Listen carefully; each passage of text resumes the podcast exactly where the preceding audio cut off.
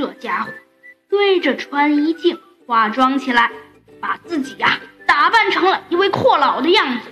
他提着一个大皮箱出了黑窝的楼门，左看看呀，右瞧瞧，见门口停着四五辆空车，没有发现任何异常情况，便钻进了自己的那辆轿车，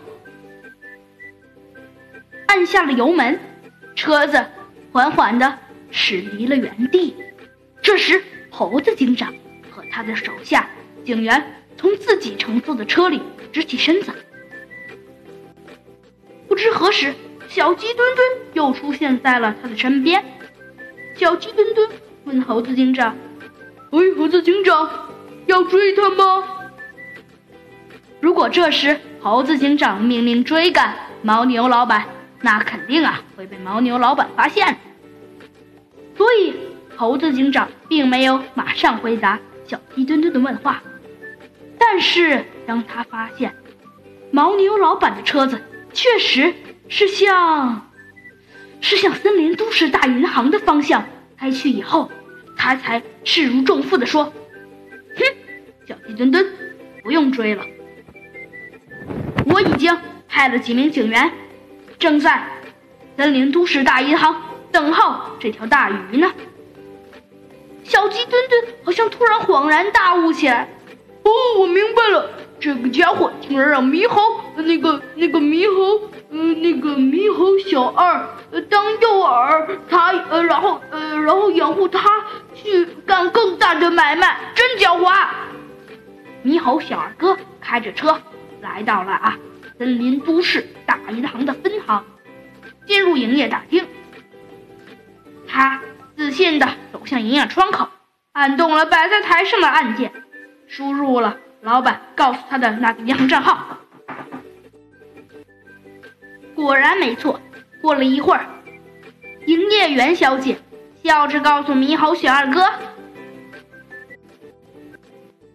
你使用的账号上面呀，已经没有存款可以取了，而且呀，这个披风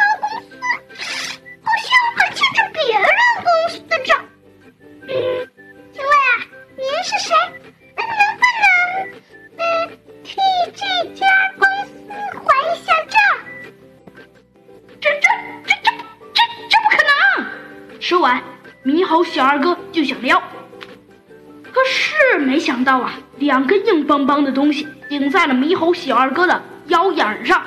猕猴小二哥扭头一看，只见呢。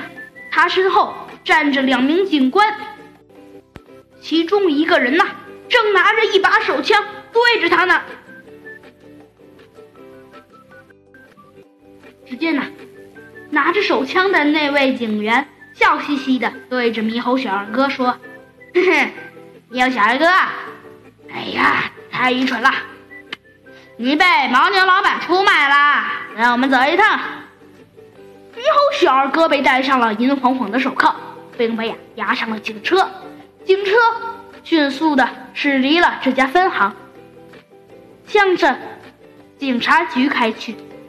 再说说呀，犯罪集团的头子牦牛，正得意洋洋的开着他的车，来到森林都市大银行。路上啊，他没有遇到任何麻烦。只见呢。森林都市大银行门口停着一辆黑色轿车，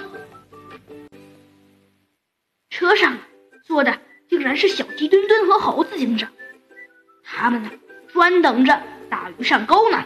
只见牦牛老板匆匆忙忙地进入了银行营业大厅，来到了一台自动取款机前，他并没有取款，而是进入以他为名义设立的账户，按照他从赤狐大老板。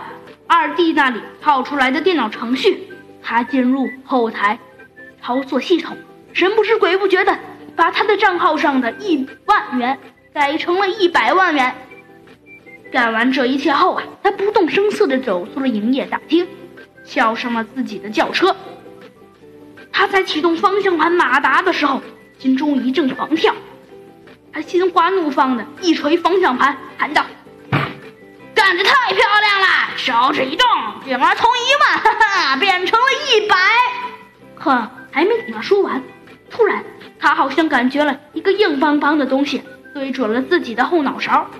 只见呢，猴子警长正义的声音传入了他的耳朵里：“，没错呀，果然是一万变成了一百万，结果变成一百万变成了零块。”牦牛被这突如其来的猴子警长的这一击吓了一大跳，但是他很快他就反。